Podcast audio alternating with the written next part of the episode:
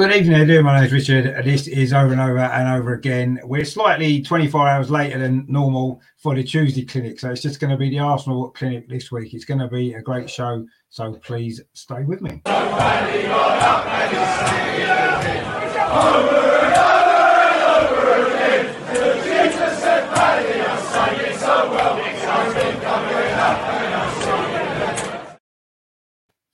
So I say this is going to be the uh, the Arsenal clinic this week on Wednesday. There's a lot uh, to get through. Obviously, there was a big game at the weekend against Liverpool. We're going to look at that, look back on the uh, the good and the bad of that game, and uh, talk about stuff uh, related to that as well. Obviously, we've got another game this Saturday early kick-off against Newcastle at the Emirates, so we're going to look at that as well. Obviously, bottom of the league Newcastle, but they're certainly um, looking up. Things are looking up for them maybe than they were a little while ago.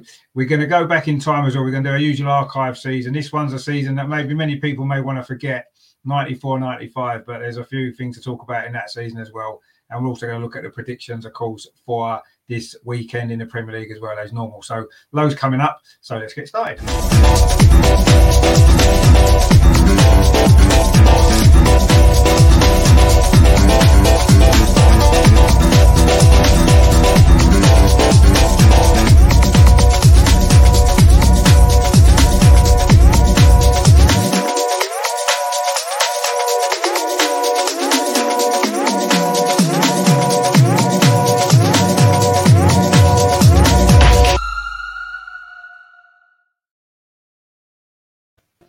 So we've got a full house back again for the first time in a few weeks due to various different things going on. Um, we have got the usual panel. Great to have all the guys back. First of all, of course, Melvin, how you doing? Well, welcome back to the show again. Thanks very much. Yeah, it's good to got my old boots on now. I've cleaned my boots. I'm ready for tonight. Yeah, we, we've got the famous back four, of course, as, as, as we like to say. Adam, of course, as well. Back again. You're right, Adam. Yeah, all good, all good. Glad to be back after uh, a little hiatus of an international break, but yeah, raring to go.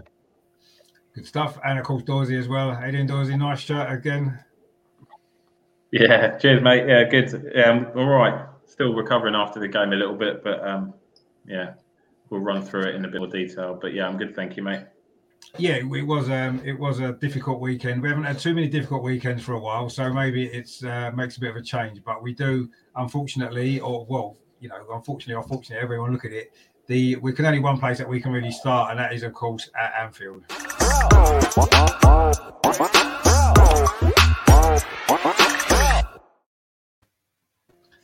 So, of course, we did maybe go into this game with a little bit more optimism in recent visits to Anfield due to our unbeaten run and um, various other things. Liverpool maybe not in the best form before the international break. Um, but unfortunately, in the end, it kind of went the same way that pretty much every other game away at Liverpool's gone in recent years for one reason or another. I mean, it was in a way for me it was a little bit surprising the way that we lost in the second half. But ultimately when you think about it maybe it's not that surprising because it happens so often. I mean melvin what, what did you make of it? i mean before the game i think we all maybe felt that this was going to be different that maybe we could compete with liverpool. Not necessarily beat them but maybe give them a bit more of a game than we have done certainly in recent years. I didn't expect us to let in four goals and could have let in six or seven. I didn't expect that at all i mean we actually we should nickname ourselves not the gunners the windscreen because we get a crack and it all seems to splinter, doesn't it? Just one little crack in, in the game and everything falls apart. Up to the 30th minute, things were going fine. You know, we had a bit, you know, we had a couple of chances. They did as well. Thank God for our goalkeeper. But you could see if we nicked the goal, I think they might have panicked a bit. I really do because they'd lost the week before. The crowd was quiet. If's a very big word, I know, but it could have happened. And I think that really as two forwards up front, a couple of times we looked a good progression towards their goal. Looked like we had them on the back foot, and their final pass from the forwards as well, if you like, a couple of Lacazette passes went nowhere when he just had to play someone in, and uh, as well for that matter. And it's a shame because I think we could have nicked the goal to go one 0 up. It could have happened. It wasn't. It what? Listen, there was up to the 30th minute. It was five to four in Liverpool's favour obviously after half time it was 10 to 1. And it's a shame that that happened. And it turned, they reckon it turned on the Arteta thing. It probably did. But like I've probably said before, I don't necessarily blame him I blame the, the experienced players on the pitch that never got in the referee's ear what was going on. They were they were leaving their foot, especially Mane. Not saying they didn't deserve a beat, yes they did, hundred percent. But when you've got that advantage, knowing you can do what you like and get away with it, and you're getting frustrated, it hmm. takes a little bit out of you. You're looking, you're you, you're looking like you're you're you know it's not things are not fair, and you're not concentrating on the game. And I think that's what happened. And I think Arteta might have been frustrated what he saw was going on, and saw that no one on the pitch was taking responsibility. You can't you can't expect the youngsters to do that. You've got to say one of the the captain or the seasoned professionals go over in a minute. This ain't right. Getting the refs here. Give a little bit back to Mane if you like, without being silly, just to let him know, you know, that, that he is known that what he's doing, and don't let him get away with it. And it, it might have changed the game. I think the game changed on it changes on the sixpence. and that free kick we gave away, stupid free kick by Aubameyang, absolutely stupid. The guy was running towards our midfield and defence. He wouldn't, you know, he, he's a great cross from You do not want to give him the chance to cross a ball from that distance, from that angle, anytime soon. You know, and it's very disappointing for a change of our right back and our centre half, who we've been drooling about the last few weeks. The two of them couldn't pick up Mane. I mean, I'm not saying it's easy to pick him up, but one of them should have had him in his sights. And in fact, with all Gabriel, who's been superb since he come back, he was facing his own goal. How can a defender be facing his own goal from a free kick? He got in the most stupid of positions. It was a bit Holdering esque, in my opinion. If Holding had done that, I'd have been jumping up and down. Typical Holding, what you're doing. You don't know where, where your player is. But it was Gabriel, and I think he got away with it with the fans because he's been playing so well. But it's a very, I think it's a very, very big mistake and a big, big uh, situation, um, turning point on the game. Big pivot on the game that was. No, no, I agree. I mean, the first goal was always going to be massive in this game. Like you said, Liverpool maybe were lacking a little bit of confidence because they hadn't come in the game with the best form, and you know we were on a good run. And if we had got ourselves in front, then who knows? It would have it would have definitely changed the game, and we, will never know what would have happened. But it certainly would have been a different outcome in terms of the final score. Um, if that had been the case, it would have been a different game. But yeah, I mean, it was for me a, a little bit. And I, I, mean, Adam, I don't know what, what you kind of thought, but for me, it was like um, in recent games, it seems as though we've generally got the job done early. And if we don't get the job done early, we spoke about this before, we don't seem to have any ideas. And I felt as soon as we went behind, I wasn't able to change anything to affect the game anymore. And of course, as soon as we conceded the second goal, then that was it, wasn't it? We were never going to get back in. I mean, some of the substitutions he made later on, you know, bringing Elneny on and Maitland Niles, when you know, when you're losing the game without scoring a yeah, goal, it's, it, yeah. I mean, I don't know. I mean, did you feel as though a little bit still that that's that's my biggest worry is that Arteta isn't able to change a game significantly. I can't remember us going behind in a game and coming back and winning. Very, very rarely in the second half of that is yeah. If we can see the goal early, we did at Leicester last season and Tottenham at home, and we, we came back. But in the second half of a game, if we're losing at half time, I can't remember us ever coming back and getting a result because we he doesn't seem to be able to change it enough in the right way to influence the game from an attacking sense, does he? Yeah. Um, no, I mean for, for me, that's probably the biggest question mark over Arteta for me is his in-game management. You know, mm. um, you know, yeah, he sets the team out of a certain way, but like you just said, there's been very few moments, if any, where tactics have been changed in the middle of the game or at half time that have made a massive difference. Mm. For me, hmm. it's like this is the way we're going to play against this team. That's it. And you know, people always said Wenger didn't have a plan B, and probably Arteta doesn't really have a plan B yet, maybe because of the type of players. But yeah, I think that's still a massive question mark for me, the in-game management. Because, like, you know, Gareth Southgate, I think in England is very similar. He's questionable in-game management as well when England are playing. So you know, when the in the Euros, for instance, when things weren't going well, he couldn't change it. So mm. is this the new type of manager? I don't know. Um, but the top managers are able to do it, aren't they? The top top managers are able, you know, to make those changes, you know, off the off the foot and off the cuff. And hmm. unfortunately, mm. I don't think he's quite got that yet. Or maybe you never will. Who knows? But with the Liverpool game, like I wasn't shocked. Don't get me wrong. Even when we lost 4 0, I was like, disappointed, but it didn't really shock me, unfortunately. And I hate to say that. I felt if we could have got in half time nil nil, we might have had a better chance, you know, because you know Liverpool got their towels up then, didn't they? They, they got the goal for yeah. half time, and then they come out the second half and all guns blazing. So I thought that first goal was pivotal. And I think you're right. What what Melvin said, like the crowd was really quiet at Anfield, and that very rarely happens. and they didn't get noisy until like Arteta and Klopp had that argument, did they? And that's when the crowd, yeah. you know, got behind them, and then Liverpool just seemed to all of a sudden wake up, you know. So I don't really, I, I, you know, Mane for me does give it a little bit, but I didn't think it was a terrible foul on Tomiyasu. It's a kind of fair ball. We didn't really elbow him, so it was selling out of nothing as well. But yeah, I was disappointed, you know, after we had been playing, and I felt that some of the games we've won recently, we'd shown that togetherness, like people fighting for each other, just disappeared a little bit against Liverpool, and that, that's what disappointed me. The fact the fight just went, and I thought that's something that we'd worked on really well this year that just just disappeared. Yeah, no, no, I agree. It did seem to be that second half, didn't it? As soon as things started to, and I've kind of mentioned this before, because we have got quite a young, inexperienced side. When things go against us, we don't really have the leaders on the pitch to gel it all back together again. And and we've, as Melvin said before, we fell apart quite badly in that second half. And I think that's one of the reasons why. And that's a little bit of a concern for me. I mean, I know you know we look at stats sometimes, but you know, we, we picked up 49 points in the last 24 games last season after Christmas with, you know, what everybody said wasn't Arteta's team. He's now got what many people consider more like his team. Yes, it's still in the early stages, but we're not. We, we, what he should have done for me is is built more around that team he had rather than almost starting again or getting a whole new defence in and going to start again rather than building on that, that, 49 points we got in the second half of last season and, and, trying to push on. It doesn't seem to have happened yet.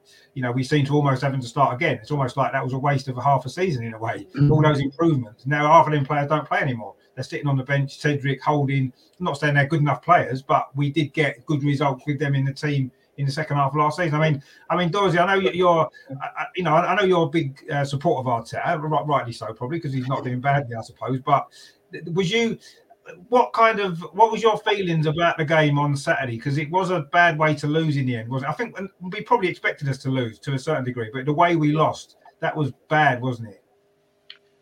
First of all, what I will say is I was out and about Saturday night, so I did watch the game, but I was I was on the beers at the same time. So obviously I was watching it with a couple of Liverpool fans as well, which wasn't which wasn't nice. But um, I didn't expect us to get anything from the game. Um, and again, to a certain degree, I think everybody's blowing it a little bit out of proportion, in my in my opinion. It's nothing to do with what Arteta has done.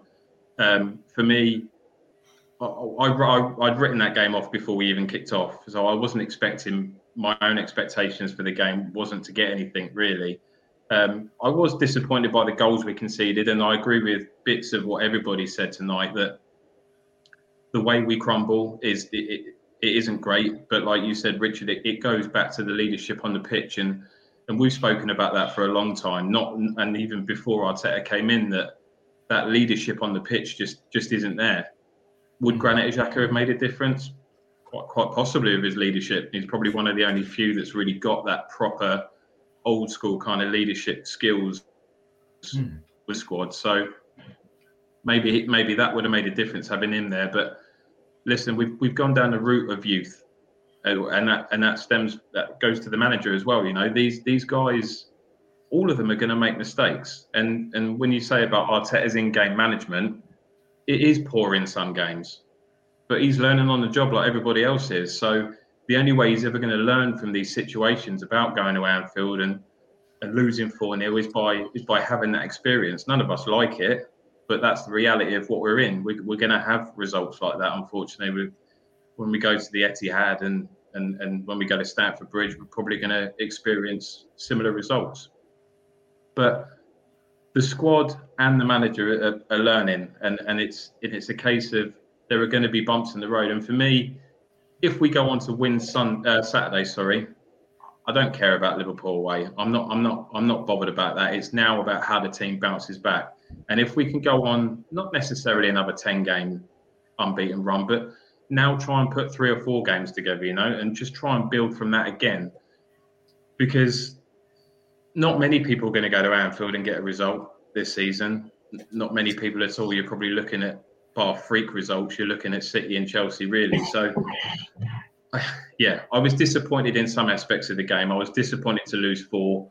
It was a silly 20 minute period in that second half that we just completely fell apart. I actually thought, first half, I thought I thought we did compete in parts of that game, and, and like Melvin said, we had a couple of opportunities where maybe that goal would have made a difference.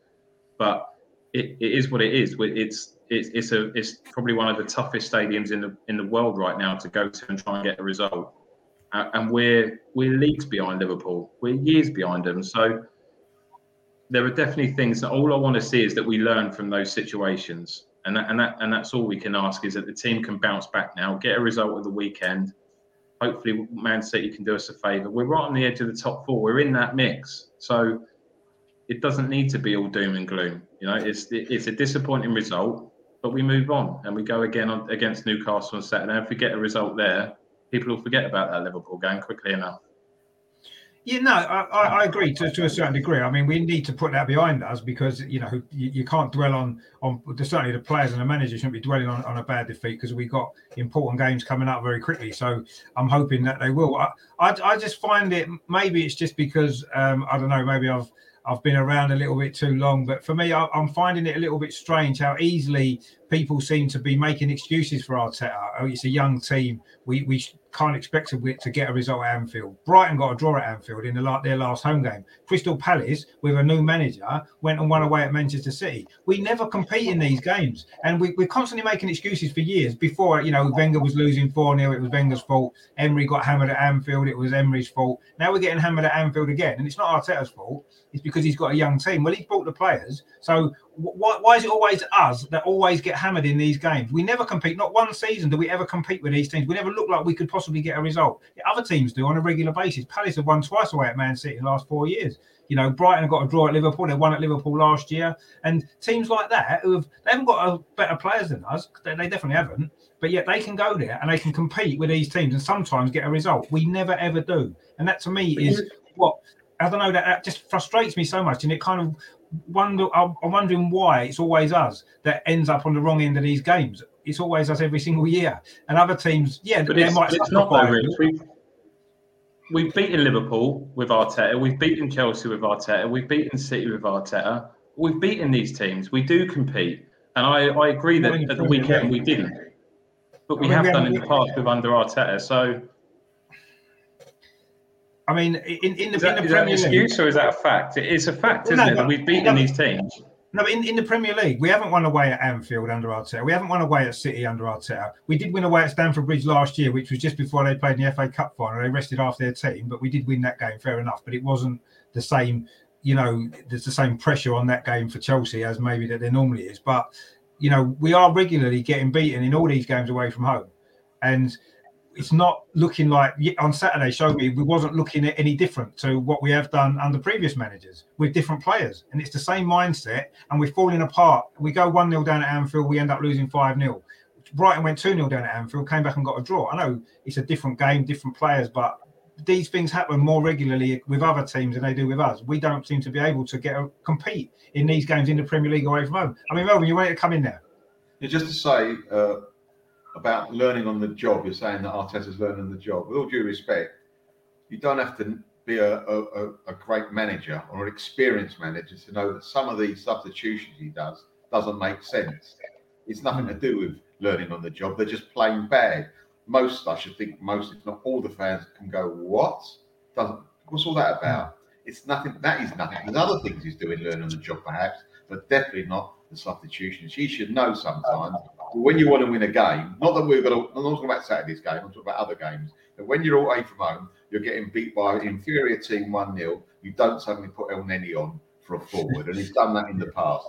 Yeah, about learning the game, he should know that. That should be like natural, not even thinking about it. And that's the disappointment for me. But I think things this year are looking a lot better. I really do. I, I, I you know, it, it's the team. You've got to remember, like they're, as they're young, they will get better. They, they play a bit more together. At least he's playing uh, uh, a, a consistently back for the same back four. We might change the left back here and there with Tierney. I don't know, but it's consistent. You've got your goalkeeper, your right back, your two centre halves, which we haven't had for ages. And the only change will be the left back, barring injury, which is fantastic. And with that, we're looking like the midfield might be a little bit consistent, though I think a few of them are away. In, is it December they go away? Is it December or whatever? But at least there's a little bit consistency going through the team. You've got your Smith Rowe and Saka. I mean, perhaps Saka might need a rest, especially after I hate to knock him, but his performance on Saturday. I know no one played brilliantly, but I thought he just seems to lack that little bit of uh, desire, if you like. You see, either he was tired or he just wasn't on it.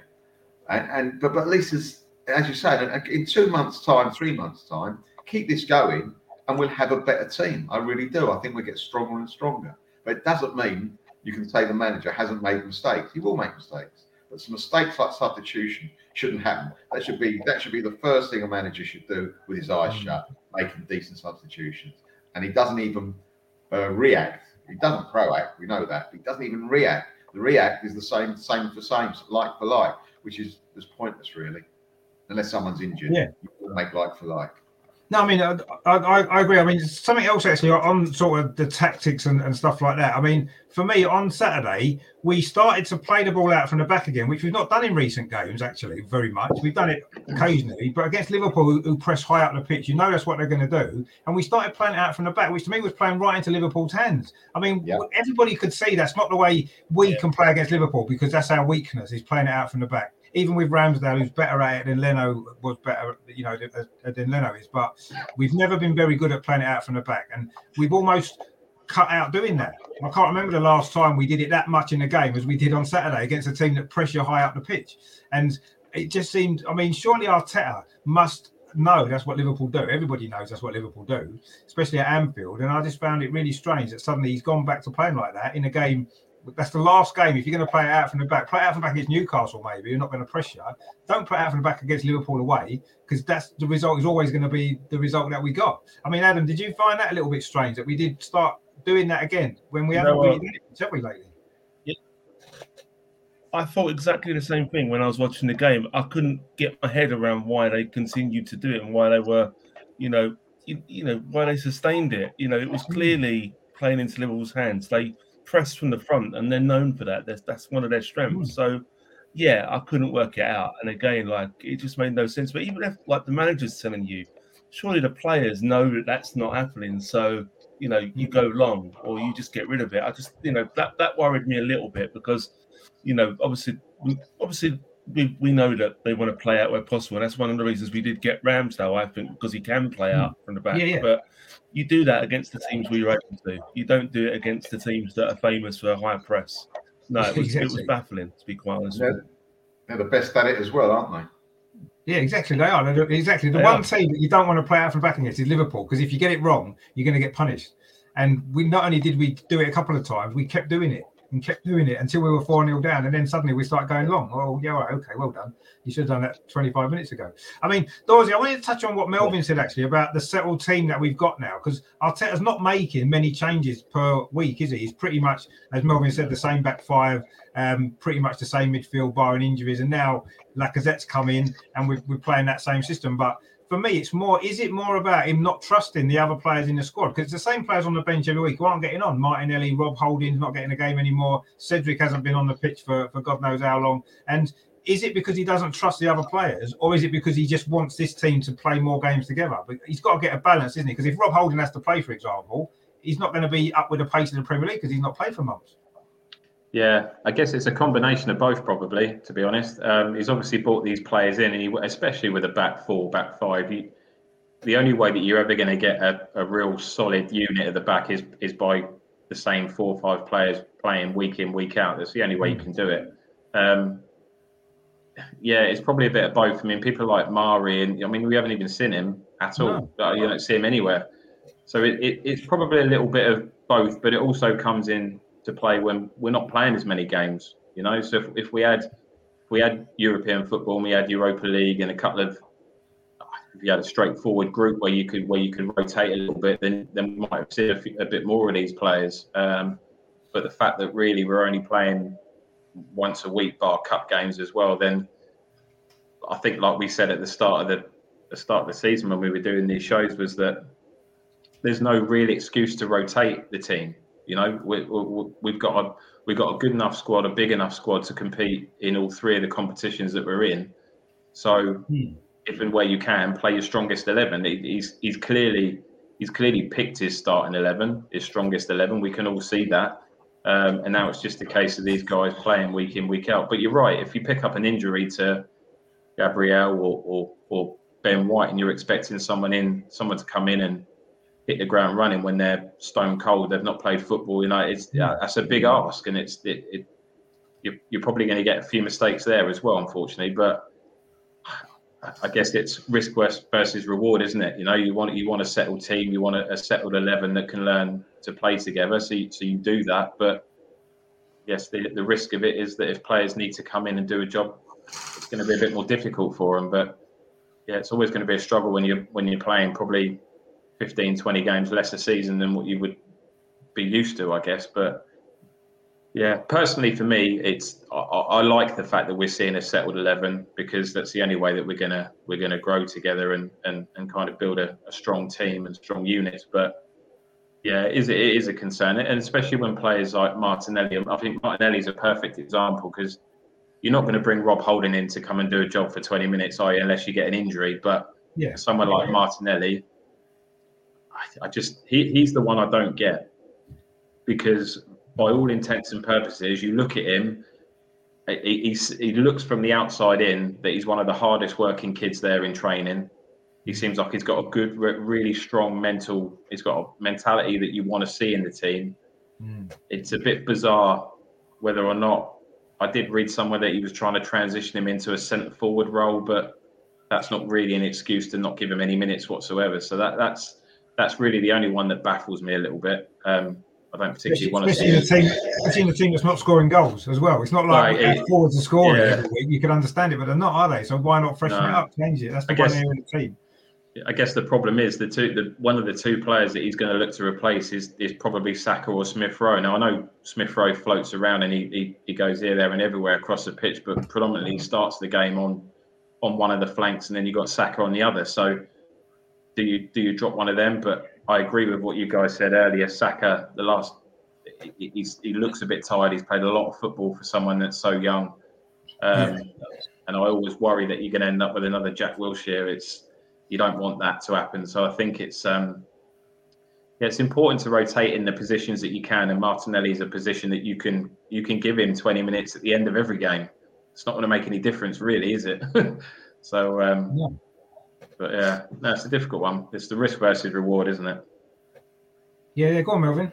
Going back to Martinelli, I think that I don't want him to play wide. I think he gets kicked to high heaven playing yeah. wide. I think his strengths are his runs, his timing, and he's getting away from players. I think he's a type of not centre forward. In my opinion, he could be a type of a Michael Owen type forward, where he's not centre forward, but he's always on at the top of the tree, might be the right or left, and coming in late he's as I say, he's got a great knack for, for his time. We haven't got that type of player. We've got no. And, and Lacazette. That they're, I mean, Lacazette, for all his hard work, and he does work bloody hard, he's like he reminds me of a tree. He's a solid tree, you know. He's like that. Holds the ball up, and you know, he's not like away and goes past the defender. And, and the way that Aubameyang has been playing recently, I know that he's our captain in inverted commas, but really, he doesn't deserve to play every game for 90 minutes. And if you're selling, and, it, and he very rarely takes a Aubameyang off, I don't think he'll even take him off for 10 minutes. I mean, Martinelli deserves more than 10 minutes. If if I was if I if I had my way, I would play a Aubameyang on games like this, obviously. And if after half at half time he's not doing it, because let's face it, you can tell after 10 minutes if Aubameyang can have a decent game. It, it comes off his knee sometimes, you know what he's going to be like, right? And other times he's up for it and he's like, oh, here, here we go. Mm. I would take him off if manager's got enough confidence and grit to take him off and stick Martinelli there because he can't do worse. And, and it gives the defence, whoever we're playing, something different to think about. Go, you know, he he'll take the defence everywhere. And when you've got runners like Saka and Smith Rowe as well behind him, all of a sudden we're not that easy to read. And we can play at pace. And if you've got crosses coming in from Tavares or or Tierney or, or, or Tommy, that's the perfect guy you want in the middle running through. So I just don't know why we don't play him. It's it's really it's a conundrum, isn't it? It's a bit like the um, Saliba conundrum. You know, we, we you know, it, it, just we spend. I'm not saying it's bad money spending 50 million on Ben White, but we had a ready-made centre half there, perhaps. All right, he's not up to Ben White standard yet, Saliba, because he's not playing the Premier. But at the end of the day, should have given him a chance last year to see what we have got. It's untested. Hmm. really, we spent 50 million on something else that's not been tested. No, one hundred percent. I mean, what's going to happen now is you can guarantee that Arsenal will end up spending millions of pounds on a forward when we've got Martinelli who can come in and do a job, and we know he can do a job because he's he's done a job in the team before. He's scored a lot of goals. So that's what we'll do. We'll end up spending millions of pounds on a striker because that's what everyone's going to demand. The fans are going to demand it. Yeah. Arteta yeah. probably will demand that we get a new striker, and we've got one who, yes, he's not the finished product yet at all. Of course, he's still only young, but he's not playing. He's never going to develop and become a top Premier League player if he's if he's stuck on the bench for ninety minutes every week or eighty nine minutes or whatever how long he's on the bench for, which is most of the game. You know, he's hardly coming on, is he at all? And you know, has he got what it takes to really make it in the Premier League? We're never going to know, are we, at the moment?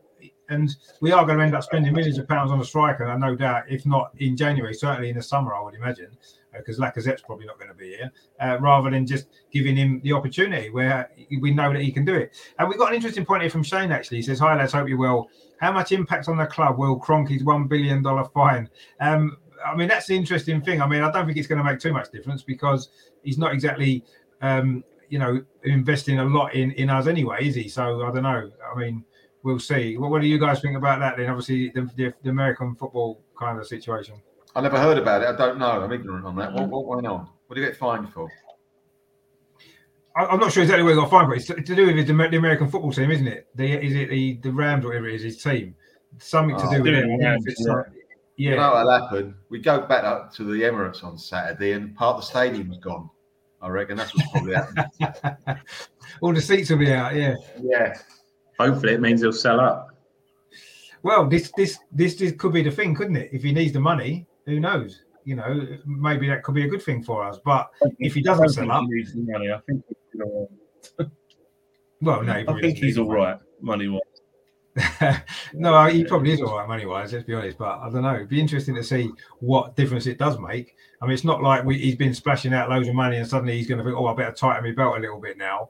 Um, that's not really been the case. I don't think it's going to make an awful lot of difference. Other than maybe it will make him think more about selling a club, maybe, and then he can throw all his money into one club as opposed to spreading it out over over two, maybe. But we'll see. I mean, um, I'm not really sure what think- going to make with the um, with the American football side of things, though, like they all they always knew that there was a potential lawsuit when he. Because I, I, think I think if I've, I've not looked at it, I follow American football a bit, but I think it was because St. Louis were were suing them for moving the club from St. Louis to LA, and I think that St. Louis as a state or as a city were trying to was, was suing them, and evidently when they were making that move, they kind of had already counted accounted for the potential money that was going to go to that. Um, you know, oh, right. because they again they weighed it all up. They they, got, they kind of knew it was going to be about seven hundred million or something fine, and they were kind of counterbalancing that. And I think that's what he got fined for. I might be wrong, but I think that is the fine. But I think that from what I gather, they'd already accounted that as part of the move because they knew that by moving to LA, biggest or most expensive state in the world, they'll get their money back sooner rather than later. So they kind of they, they moved with a calculated risk. Can I ask you a oh, question, gentlemen? Would you travel to LA to watch the Arsenal win in a couple of years' time when he does that? no. No, I'm going to LA next month actually. I was going to oh, yeah. Well, don't go yeah. watch the Rams anyway. But, um, but no, I mean, it, I suppose. don't check the stadium. Well, yeah. I mean, I, I, don't know if it's going to make a lot of difference. Really. I mean, if, if Adam's right there, maybe they'd already accounted for that money, then it's not going to make a difference at all, is it? Because they were expecting it and they'll be prepared. Um, if if that isn't the case, then who knows what the difference it's going to make. But I don't know. I've given up kind of worrying about what the Kroenkes may or may not do. So we just have to put up with it, don't we? And if, if they if they invest a little bit in our team, which they have done this summer, they did. We spent a, you know the most money out of anyone else. So you know they have they have put some money into it, I guess. But but yeah, we'll have to see what happens. I mean, I don't think we can worry too much about what they're going to do because um, well, we say they're the owners that we've got, and we're stuck with them, aren't we? Unfortunately. Um, obviously, as Dorsey mentioned a little bit a little while ago, that um, the important thing now, having lost to Liverpool in the way that we did, is that we bounced back. Now, you could say that actually we've got a great opportunity to bounce back because we're playing a team at the bottom of the league at home, and these are the sort of games where this season in particular, although sometimes we struggle to get the result, we have got a victory, but is this not maybe uh, not a great time to be playing Newcastle, the new manager syndrome, and all that kind of stuff? So I think we need to have a little look at that as well.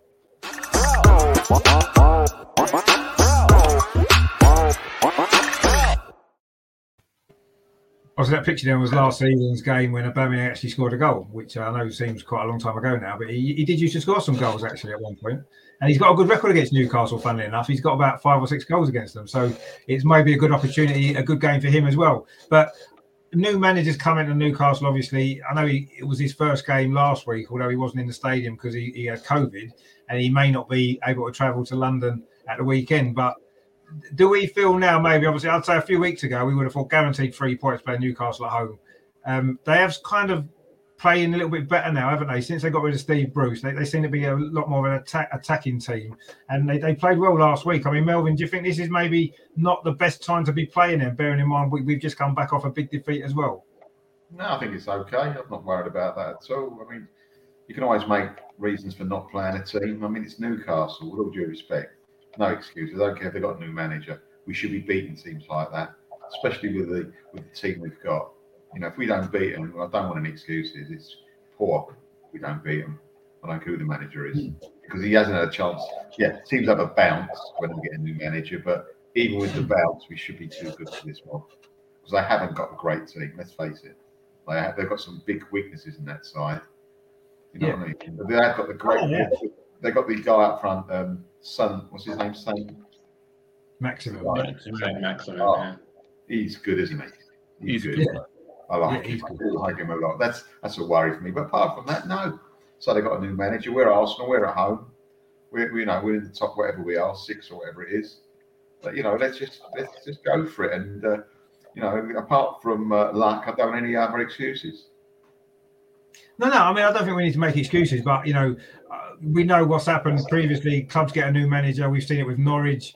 Um, we've seen it with Aston Villa, um, and it can be a, a bad time. You know, we've got Man United in a couple of weeks, and they've just got rid of their manager as well. So we're not having much luck on that side of it. And we've suffered in the past, haven't we, with a new manager syndrome against us. And you know, I, I, like I said two weeks ago, I wouldn't have even thought twice about beating Newcastle at home. You, you know, we beat them at home every year, and you'd have thought we'd guarantee three points out here straight off the bat. But suddenly now, I'm starting to think that other things have maybe gone on that have maybe maybe less confident, shall we say? I'm not saying that I don't think we'll win. We'll come on to that a little bit later. But I mean, Adam, what are your thoughts kind of ahead of this game? You know, obviously Eddie Howe is, is going to improve him, isn't he? And he already sort of you could see from an attacking sense he improved him last week. They're still a little bit sort of they've got work to do at the back, haven't they? But then that's our issue as well, is we can't score enough goals anyway. So what are you kind of thinking ahead of this game? I think you know, like Melvin, I am. I, there's, we should be beating Newcastle. You know, not just based on current form, but they're not a great team this year. And whether that changes in January on whoever they're able to get in, but at the moment they're not a good team. I think you take Saint Maximin out of that team, maybe Callum Wilson as well. That's about you know they're their two main threats, if you ask me. Um, and I'm not overly concerned, but my only concern is the fact that they're due a win. Remember a couple of weeks ago, I said Norwich were due a win and then they've won two on the bounce. Newcastle were long overdue a win. Yeah. You know what I mean? Like they've lost. They've not, they've not won, have they, this season? They're the only team that's not won No. a game this season. They've drew a few. You know, so part of me is thinking they are due a win, but we should be beating them. Like as simple as that. I'm, I am confident. I am confident we'll we'll get a reaction. Um, and I think if we can get oh, again, they say it's really important, but if we can get that first goal and we can get it early on, I think we'll be fine. You know, I'll go on to my predictions a little bit later, but um, I am worried about the whole, you know, they are due a win kind of thing. But if we hmm. lose, then there's some serious questions there. You know, at home against the team who are at the bottom, haven't won a game, new manager or not, you know, they're not a strong side at the moment. So yeah, I'm confident. Yeah, no, I mean, I I think I think we're all confident, but it, it's just I don't know. I, I feel as though it could, not- it might, it, we, it's not the best time maybe that these fixtures come up. Really, you know, I, I say I'd have preferred to have played them a little while ago, No. but anyway, you can't help when the games come. They just come when when the fixtures say, and you just have to get on with it and and, and do it. But yeah, I I just think it might be a more difficult game now than it may have been. Not that you know we still should be too I good for any game's difficult though, really. Premier League games, any games, any game's difficult, really. Yeah, I mean, you know, we made we made we made hard work of beating Watford and Norwich, didn't we? Where as on Hmm. paper, both of those should have been pretty easy, but we made hard work of those two games. So you just never know. No, exactly. I mean, Norwich. I think when we played them, they were bottom of the league without a win. I don't think they even scored a goal, Yeah. and we struggled to beat them. So yeah, it, it could be a similar game to that. Maybe. I mean, Dorsey, what, what are you thinking? Are you are you expecting a reaction, obviously, from the Liverpool game first of all, and and do you think that Newcastle are? I mean, Adam rightly says they are due a win at some point. They're going to win a game this season at some stage, probably before Christmas. Um, is this maybe their their chance to to maybe catch us if we were on an off day and maybe nick, nick, nick a result? If they beat us at the weekend, we would have beaten ourselves, not them beating us. We, we'd have turned, not turned up, not got a reaction. For me, that's the only way I can see us not not winning this game is by. Um, I'm I'm expecting it to be comfortable, but the, the thing with Arsenal, we've all mentioned it tonight and on other shows as well, is is is the longer that goes nil nil, that's when when we start to struggle, and we, we we start to struggle when looking at options and what we can do off the bench and stuff like that. He doesn't really seem to to make too many changes. But like Adam said, if I can, I can see us getting an early goal, and if we get an early goal, then I think it'll be relatively comfortable. Um, I think we'll, we'll, we'll get a few hopefully, but um, yeah, I'm not I'm not too worried um, overly about the weekend. It just be just what kind of reaction we get. If we get a good reaction, we'll win it. If we don't, then we're going to be in trouble. Yeah, I mean, I, I, think that's generally how it probably is. I mean, we do have such a good record against Newcastle as well, not just at home, but in any game. You know, they very rarely ever beat us or get a draw, do they? I mean, we beat them three times last season without conceding a goal, and that seems to be how it goes against these against these. But I don't know. There's just something nagging away in my mind because of the new manager thing and the fact that you know you're right what you said there, Dorsey. You know, we played Norwich and Watford at home, and we didn't get an early goal, and we struggled, and we did finally break them down and get the goal in the second half and win the game one 0 But um, this could be a similar game. I'm expecting maybe it to be a similar game to that. If we don't score early in the first 20 minutes, then it's going to be an almighty struggle because Newcastle are going to grow in confidence. And they are, I mean, as Melvin said, they've got that threat on the counter attack as St. Maximin, and he's got pace, he's tricky, and he could cause us problems on the counter attack. Definitely, there's no doubt about that. You know, so I, am not, you know, yes, I think we'll probably win. We'll come on to that in a minute, but but yeah, I, I do, I do think Newcastle are going to be more dangerous opponent now than they I say they may have been a few weeks ago, and it is a little bit of a, you know, it's slightly nagging away at me. And if we don't win the game, even if we only get a draw, I mean, what, what do you think that the reaction will be to that, Melvin? Obviously, having lost to Liverpool in the way that we did, if we don't beat Newcastle at home, you know, when we've got two really big away games in the next week after that as well, tough away games traditionally for us, uh, Man United and Everton. I know Man United have got their problems, and so have Everton actually at the minute, but uh, two more tough games. What sort of reaction do you think that there'll be, you know, from the fans on social media and everything else? You know, if we we we fail to beat the team bottom of the league at home. Well, it all depends on the performance, actually, Richard. I mean, if if it's one of those games where nothing went right and we got some bad decisions and it just wasn't going to be our day and we draw two all, I don't think the, the, fans in the stadium would be all right. You might get people on social media who didn't go to the game, read the headline and go, "Oh bloody hell, we're rubbish." If you actually watch the game and you study it and you think, no, this is just one of those games. Every team has it. Let's face it. Uh, every team gets beaten in this league and at home, whoever they are. And you just got to accept it. That's part of being a football fan and being an Arsenal fan, most certainly. But if they actually have a poor performance, their shoulders are down, there's no energy, there's no, there's nothing, then I think, yeah, there will be a bad reaction. I think it's partly, uh, let's face it, I've been to Arsenal games over the years when it's nil nil. We've been absolutely rancid, absolutely shocking. We got to go in the last minute, and everyone's happy and waiting for the next game. So it is a lot about results. We are, as football fans, all about winning. We are all about winning, but sometimes you've got to take a step back and look at the performance. No, no, I, I, agree. I mean, uh, you know, one of the things. I mean, I, I want to come on to it a bit later as well. But one of the things for me is enjoying watching the team play. It isn't something that I've found an awful lot of lately, actually, over the last couple of years or so. Actually, enjoying watching the way that we play. And yeah, I want to be entertained. I want to enjoy the game and play well. And if obviously, usually that will lead to a victory against a team like Newcastle, I suppose. I mean, Adam, what, what would it would it worry you that if we don't win that? Uh, you know, you know the, the reaction to the Liverpool game, especially on social media, a lot of you know people turning on the team again after after the run that we've been on. I mean, if, if we don't beat Newcastle, I can see that being, you know, getting a lot worse straight away. Yeah, I mean, that's one of the things that for me frustrates me the most about our fan base. The fact that, you know, you just knew, or, you know, I didn't go on to Twitter straight after the Liverpool game. So I just knew what it was going to be like. I knew what was going to be over social media. I just thought, I don't need that. We've just lost 4 0, you know, pretty disappointed as it is. I just don't need that right now. So I waited until the next morning. And I think I put a post out just to say that, like, literally, Arsenal Twitter was in meltdown.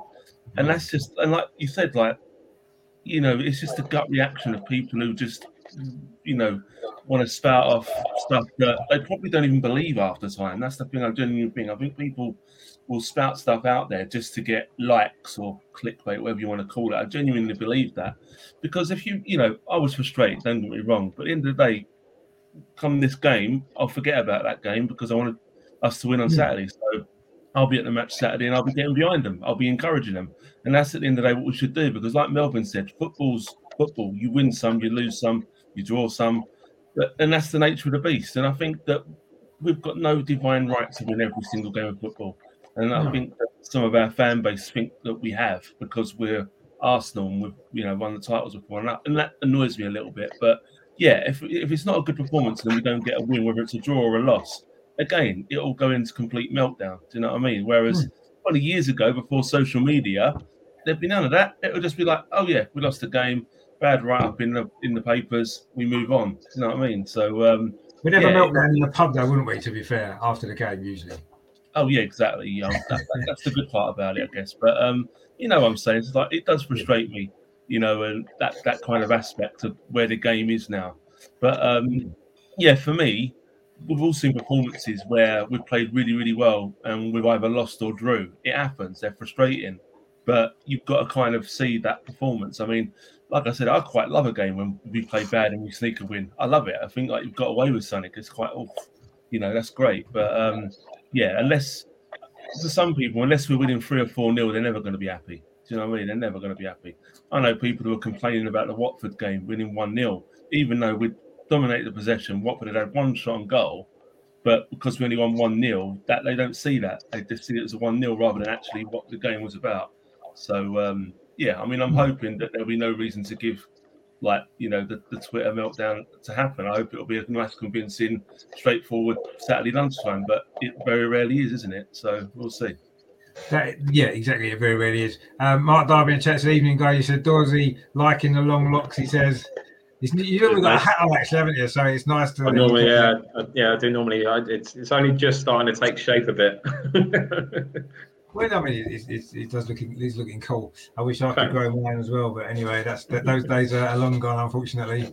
Um, but yeah, I mean, it, it, that is a problem, isn't it? That it's very. I mean, I don't suppose Arsenal fans on social media are probably any worse than any other clubs fans. No. You know, very reactionary and up and down. And when you win, you know, you're going to win the league, and when you lose, you're going to get relegated. It's it's a bit like that sometimes. And I think Arsenal, because Arsenal have got a big a big following on social media. You know, Arsenal probably got one of the biggest, you know, interact fans interact on social media probably more than most other clubs. That's probably why it seems that way. But I mean, Dorsey, we, we we've seen some crazy stuff out there this last week, haven't we? After the Liverpool game, and and also as well, I think on both sides, I think that there's people that are overreacting to the fact we lost four 0 and also people are overreacting to the fact that we went ten games unbeaten, and it's kind of there's a there's a bit of a clash, isn't there? There seems to be. There doesn't seem to be a lot of middle ground.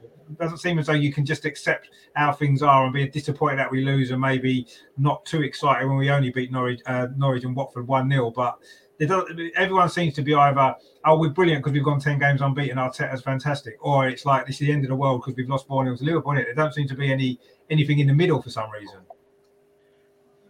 it, it's bizarre. It really is bizarre, and I think that the days of, for me, you judge a manager and you judge a team on a season. Season's thirty-eight games long, and for me, that's where you judge it. Yeah, obviously you don't want to go. Obviously, the run we had last year, we, we lost eight games out of nine or whatever it was. Obviously, if you're starting to see runs like that, then there's clearly a problem, um, and there's clearly something underlying that needs to be resolved. But I mean, losing at Anfield, I mean, I, I love the club like everybody else does. I just wasn't that bothered because for me, I wasn't expecting the game. Yes, I didn't like the way we lost the game.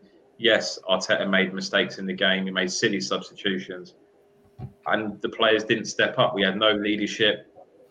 it it went back to individual errors from from Tavares, who who actually I would say has been phenomenal the last three games that he's played. I thought he's been absolutely brilliant. But yeah, it is what it is. You judge you judge your team on the season. You see where we finish. I mean, I said it earlier on. We win Saturday and City win, and we're we're, we're in the top four on points. You know, obviously we're, we won't beat West Ham on goal difference, but you know it's it's just so reactionary, and I'm, I'm exactly the same as Adam. To be honest, I, I, I just don't even bother looking after a game, especially after a, a poor result. And I think the problem where it feels like it's worse with Arsenal is because it's been growing over such a long period of time. Obviously, we had the back end of of Wenger's reign where it all kind of really, really started off off the back of certain YouTube channels, and it, and it kind of that that it grew arms and legs from that.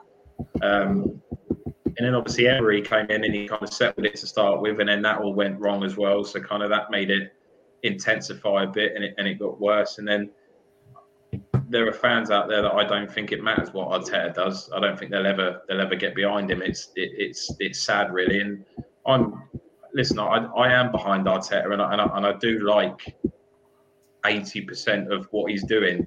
I'm the first one to to to say when he's made a mistake and when he should have done things differently. But I guess in terms of myself managing my own expectations, and that's why I don't rant on social media. There's just no point because, like you said back in the day, you just go to the goes to the pub with your mates, smash it out over a beer, and that'll be it. You move on, you go to the next game, and you and you and you worry about it at the end of the season. But yeah, it's um, it's sad, really. It's sad, really, because like Adam said, people just do it purely just to get a reaction. It's not not for any after time what they post. Like Adam said, they probably don't even believe what they're writing after time. So it's just um, yeah, it's just best to stay away from it after a game, especially a defeat.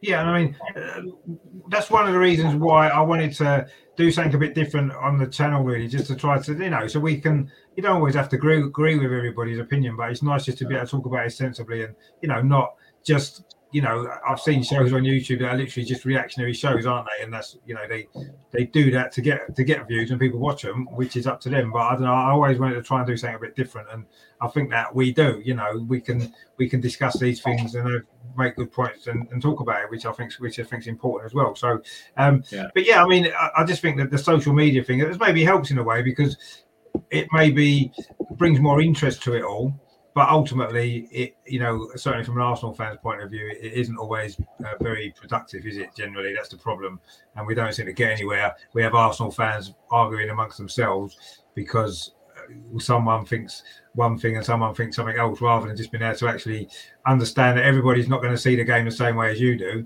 and that's fine. Let's you know let's talk about it and have a discussion, and, and hopefully you know agree to disagree if you have to at the end, that's fine. But don't just, you know, shout people down and this, that, and the other just because they might not agree with what, what you think. And I don't know. That, that's the problem for me more than. I think, it, um, I think it baffles me that people don't seem to realise that they're a part of the problem. it, yeah. it, they, they, put all of this stuff online. I don't think they, I genuinely don't think they realise just how much of this the players probably see. Um, I, and, they're, and they're part of the problem. They, they don't, they're not improving anything. If you support a club, you don't put stuff like that online out there for, for, for the club and the players to see. If it, it just it doesn't make any sense to me. I don't understand what what the what the the end game is for them. What what they expect to achieve. They'll they'll yeah. grow a Twitter page. They'll get a load of followers, and it will last a year, and then they'll die out like everyone else does. It, it just baffles me. No, you're right. And it's a shame, really, that it's become it's become like that, really, because you know it's just uh, like you said, the players probably do catch some of it as well, and it annoys me sometimes when some of the players actually interact with some of these channels that are the, the biggest culprits of it, really, and you see the players yeah. interacting with the people that's on there. It's like, what are you doing? But anyway, they, maybe they maybe they kind of enjoy that themselves. Some of them, I don't know. You, you get that feeling, don't you? I suppose. But um, I mean, sort of moving away from social media, uh, maybe now's the time to perhaps do a little archive section, going back to a time before social media, when Arsenal used to lose games quite regularly in this particular season, especially, um, and no one seemed to care as much, or we didn't seem to be as bothered, although it wasn't much fun. But let's see what we all remember about about this season.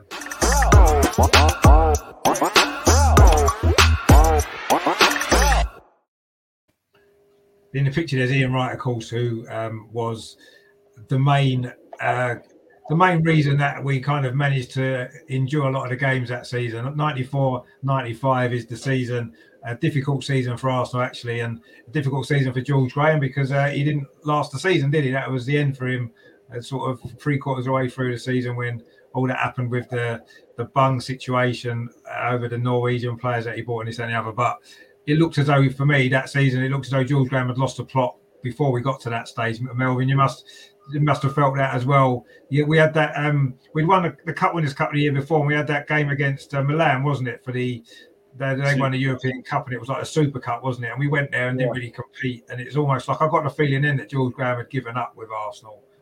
I think that I remember the home game. I think we played the home game first, if I'm not mistaken. Yeah, we drew nil nil. Nil nil, and we didn't have a clue. Didn't have a Scooby. It was. I mean, AC Milan, one of the top teams to play in Europe at that time. Hmm. You know, we didn't get a lot of Europe then, and uh, it was so exciting to go to Highbury that night because the atmosphere is always better at night. Really looked Yeah. forward to it. Got there, and it was like a damn squib. Yeah, absolute damn squib. It's like, well, what was all that about? And it was, you just felt as the season was going on that there was something lacking from being championship winning, uh, the sorry, the, the division or division one or division one winners a year, a couple of years before that, and a couple of years before that, won the cup, won the cup winners cup. There was something about this team. There was some solidity, great defense, and all of a sudden it all seemed to splinter. If Mm. didn't score, we did let in goals and we got beat. I mean, I remember sitting there thinking, hold on a minute, there is an outside chance. I know that we had a bad run. I think out of seven games, we got three points near the end of the Mm. season. And yet, our worst at the end of that seven games, we were on- we were quite high. We were 12th. But I remember around that time looking at the table and going from 12th to a relegation. There's only four or five points in it, if that. Yeah. I thinking, Yeah. on a minute, we've got we are in a mess here. We've won one game in seven, lost all the others. If we go mm-hmm. on that run again, we are down. How did that come about? What happened there? Wh- What Yeah. changed? It was really strange. I mean, I'm, I remember more about that season, more for the cups than the, the league uh, position. Yeah. I remember playing at home to Millwall in the FA Cup, yeah, and it was, I think they battered us really. Though we were at home, they went 1 0 up. We just couldn't get near them. And then Kennedy, Mark Kennedy, scored a goal in the Yeah. last minute. He looked terrific that game. He looked absolutely fantastic. And it was one of those, oh, end of the game, we're out of the cup to Millwall. I think we'd gone away to them and gotten back to Highbury. That was horrible. Also, in the um, in the uh, Cup Winners, not the Cup Winners, was it the Cup? Yeah, Cup Winners Cup. When we saw off Sampdoria, in penalties, that was a great tie, and that was a good tie. And then I thought we were slightly lucky when uh, who did we play? Was it it? Auxerre when Wright scored an away Yeah. drawn at home nil nil, so we've got no advantage there. They had you know no advantage and come to their place, and we didn't, didn't play well that night. It just wasn't happening. And then Wrighty got a goal and broke their hearts basically, and we and now no, we, we we drew one one at home, Melvin. So they actually had an away That's goal. So we had it, to score. we did We had yeah to we had score to score over there. Yeah, we had to score. And they were they were playing for uh, obviously a nil nil the other team. Yeah, there, and then we, Wright got a goal, uh, individual goal as he normally did, and it got us out of trouble. That was it. And uh, I went to the final, the um against. yeah, I did. uh, Because Zaragoza. Me yeah, I went to that. It's a nightmare. Everything was a nightmare. Everything. I went to went with my mates. We we we uh, drove there. We got a ferry and drove there or whatever, and uh, parked the car. When we uh, went to the game, got on the metro to get into Paris. Hmm. Shocking game. They won. I didn't even realise who scored the winner. To be honest with you. No, not till afterwards. No. Yeah. And all of and then they wouldn't let us out the ground, the police or these Yeah. people, until they'd done the lap of honour. What was all that about? It was like, no, We don't want to see this. I was like, No. shut your eyes and listen, shut, shut here, listen to the crowd cheering. We got outside and the police took us furthest away from the, the metro station. By the Yeah. time we walked to the metro, that's when I found out that he scored the winner, Nayim. Then we hmm. got to where we parked the car, it had been locked. So we had to wake someone up. It was in a block of flats we parked it. We were allowed to, but it got locked. It was just an absolute nightmare from one thing to the other. And I remember going back on the old boat, the old hovercraft, whatever it was, I can't remember, and saying to someone, we just got to start again. This is no good. It's just like we've lost our soul. I don't know. I didn't Yeah. know what was going to happen then, but I knew we had to start again. As I say, the cup matches, the league match, the league position. I mean, it was some rotten games, really unforgettable games. And I went around through the list before, and I can't remember a lot of them. It's just unforgettable. The one I do remember, though, I'll tell you what it was. Arsenal won Forest nil when we bought Glenn Helder. Hmm. Yeah. Like he was on something. He, he was on something that shouldn't be allowed. He looked so fast and direct. He just kicked the ball 50 yards ahead of him, it seemed, Yeah. every time. We we got, I think that might have been his home debut. It was, yeah. got one here. We have got one here. It's amazing. And then all of a sudden, he didn't quite make it, did he? Let's face it. But with all that, I still think I'm glad we bought him because he gave the pass to Bergkamp for his first ever goal. I'm not saying Bergkamp wouldn't have scored ever, but he just the right time set you know set the match alight for Bergkamp. That was fantastic. That. Also, we bought we bought Kiwomya. Watson, all at the same time. It's like I think before George Graham went. They let him spend all that money and then sacked him a few days later. I think it was really weird. Yeah, I used to work with an Ipswich supporter, and he went to me, "You've actually just bought Kiwomya off us." I went, "Yeah, he's all right." He goes, "Nah, I can't see it. Sorry." I said, "You're joking." He went, "Nope, can't understand why Arsenal have bought Kiwomya." I think he scored a couple of goals, which helped keep us up. He scored in that Forest game. that season. Wasn't it Forest game? Yeah. He did score in that Forest game, yeah, because oh, that was the first game after George Oh, Graham got right. sacked, wasn't it? That Forest game. That was the first game after. I think George got sacked during that day, and then they played the game that night against Forest, and Helder made his debut, and, and Kiwomya scored the winner. Yeah, Oh well, that's that's what I'm saying. that's how close it was to him buying those three players and then getting yeah. the sack. yeah. Weird, isn't it? Where they do Yeah. that. No, And, mad, uh, yeah. that was a game I, I remember. Um, other than that, as I say, Paul Merson was in trouble that year when he? he got he didn't play. He didn't play for three months because of his problems. Yeah, Um, that's right. That was that was the season when that all came out. Yeah, and he was yeah, I think it was about it was about two or three months. In fact, I think his, his comeback game was that AC Milan game. How was it? that was, that was his comeback game from all of that when he when he came back from his you know he'd been in rehab and all whatever, whatever else as well. And that was his. I'm sure he came on as a sub and at that Highbury game, and he, that was his return to the side. I'm sure it was that game. Um, Well- but yeah, We, we finished 12th, but Hmm. I'll be honest with you, we nearly went down that season. We Yeah. look at the table, we nearly went down. Anyway, No, we did. I mean, you, you mentioned that we on that run that you were talking about, that really bad run when we were sinking down the table a little bit. And I remember we played the end of that run. We played Norwich at home, and they were fighting relegation as well. And that was almost it sounded weird at the time, but that was like a relegation six pointer almost. That Yeah. Highbury against Norwich. And I remember Lee Dixon scored a goal in that game. I know we ended up winning five one, but Lee Dixon scored an important goal in that game. And like the celebrations that were like, you wouldn't have thought it was a game against Norwich at home, and Yeah. in like March, whatever it was. It was so important that we won that game, and then we went to Aston Villa and won four 0 and that basically meant that we were going to stay up, kind of thing. Um, which yeah, it was weird that season because we never we never sunk down to the near the bottom of the table, but we are always just above it with a couple of points to spare, weren't we? That all pretty much all the way through, and then eventually we got a couple of wins, and we kind of sealed um, sealed it really. But yeah, it was it was a crazy season. So many things went on. It, say the Paul Merson thing, George Graham getting sacked.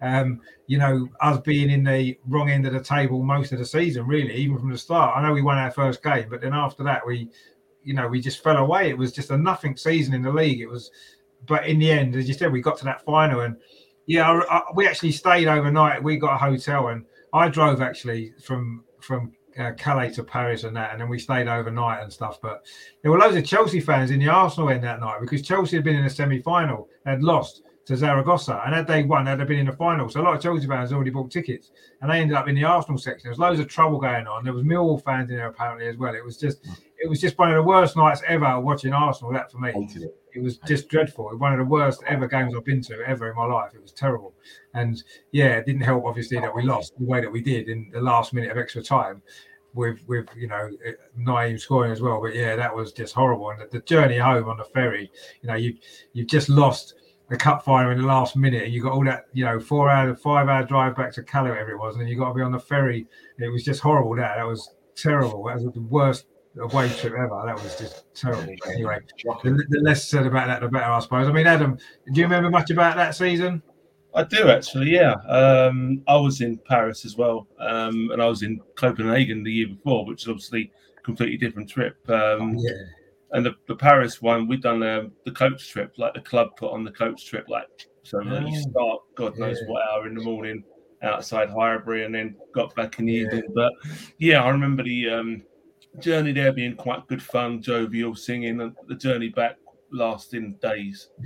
yeah, Doing exactly. Yeah, you Up did, on yeah. coach, yeah. But um, yeah, I, remember, I literally remember exactly the same what you did. Like I couldn't work out why they were keeping us in after the game. Like Mm.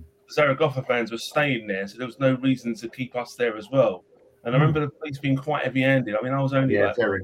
Yeah, they were. 15, 16, and I'm, I remember my dad trying to protect me and that, like you know, because they were being very, very forceful, very heavy-handed with the batons and stuff. And yeah, for, for me that age, it was a bit bit intimidating. I remember that as well. Um, Yeah, I remember, like, you know, it was an experience. Let's put it that it was an experience. Yeah, also Yeah. awful game of football. But I think the other thing for me on a personal level was that was also the first time that season that I started doing domestic away games. That was actually the Oh, first right. season that I started.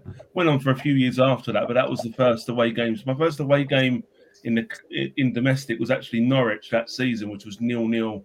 And again, you always remember your first proper away game. Like I'd, I'd been away in Europe before, but not domestically. Randomly, I'd done Europe before, you know, before domestic stuff. But I remember it was chucking it down with rain, and it was the most dull game of football ever. Nil nil, chucking it Yeah, I down was with at rain. that game. Yeah, I remember. Yeah, that. just like the heavens open. I remember Stefan Schwarz being the only half decent player out there, and then he stayed with us that one season, didn't he? And yeah, I was always a little bit miffed as to why he never stayed because, like, even when we were a poor team that year, I thought he was a decent player. Was. Uh, but maybe that was the fact that he was a decent player and we weren't a decent team at the time. I don't know, you know. So That goal he scored. Uh, I mean, Melvin mentioned the Sampdoria game. but That goal he Yeah. scored in the last That's it, minute, yeah. to extra time when we were just about to go out. That was that free kick. That's I'll always remember him for that. Really, and I know he had a decent season. He was a good player, but I'll always remember him for that goal because that was the highlight of his whole Arsenal career, wasn't it? That one night. I heard him on a um, I heard him on a, as a guest on a podcast, and he said that, but it was a, it was a thing that his family couldn't settle. That was purely it. It wasn't a football. Was thing. it? Yeah, Ah. it was down to that. And but he still holds that season, you know, quite fondly in in his heart and stuff, which was good. But he could have been a good player for us. But yeah, I remember did he go? Where did he go, Adam? Do you remember? Did Italy. Benfica? Did he, go Benfica? Benfica. He come from. did he come from Benfica? Oh, And I think he went to maybe Fiorentina after. I'm not too Oh, sure. though. yeah. I'm pretty sure it was Italy. Not sure where though.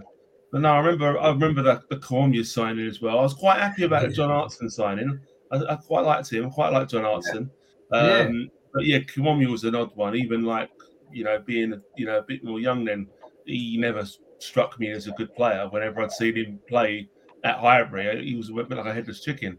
And I think he only scored like three goals in two games, like Forest, and then Palace away. He scored two, I think, the game Well, after that, that's right. Yeah. and that was about it. That was his Arsenal career done. yeah. Um, but yeah, I, I was the same about Glenn Helder. He was rapid, wasn't he? He was Yeah. so rapid, he was unbelievably fast. Couldn't couldn't control the ball, but he was fast. You know, so um, so yeah, it was a mixed season. Football was pretty much bad, but I got some still good, got some good memories from that season. So but going um, very quickly about Kiwomya, when I first saw him play for the Arsenal, I see him play for Ipswich, didn't take much notice of him. But when we signed him, I thought, this geezer, this, he had- didn't have any legs on him. They were so skinny. Back Yeah. be a footballer. There was like, I thought it was a schoolboy playing for us.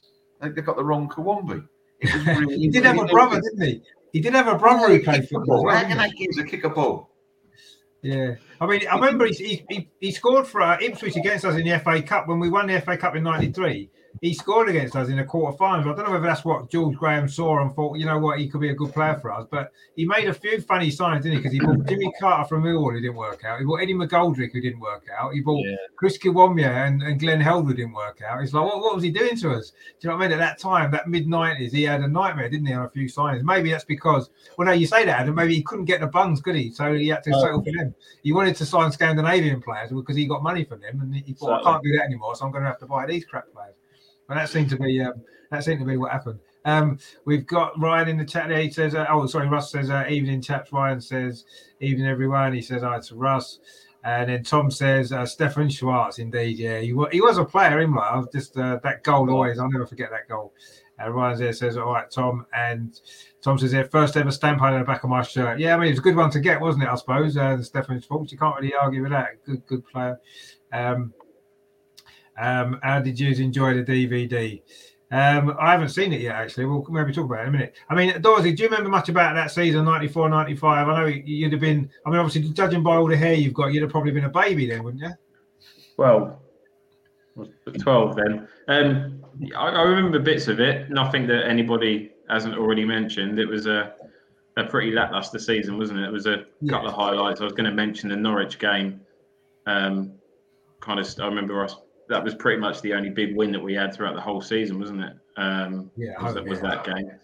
Um, but I think Ian Wright pretty much pretty much kept us up, didn't he, single handedly that season? I think he what was eight, I think he got thirty goals that season still in all competitions, which is phenomenal when you think about how poor that side was. Um, but yeah, I remember that goal away at Auxerre was what a finish. I remember a left left footed curled curled it straight Yeah. to the top corner. It was a ridiculous goal, but yeah, wasn't not really much more to add to be honest from what other people have mentioned. There, It's just a yeah, obviously the cup final was was really disappointing, especially the way that we we lost it. But um, yeah, one to forget, isn't it? That season.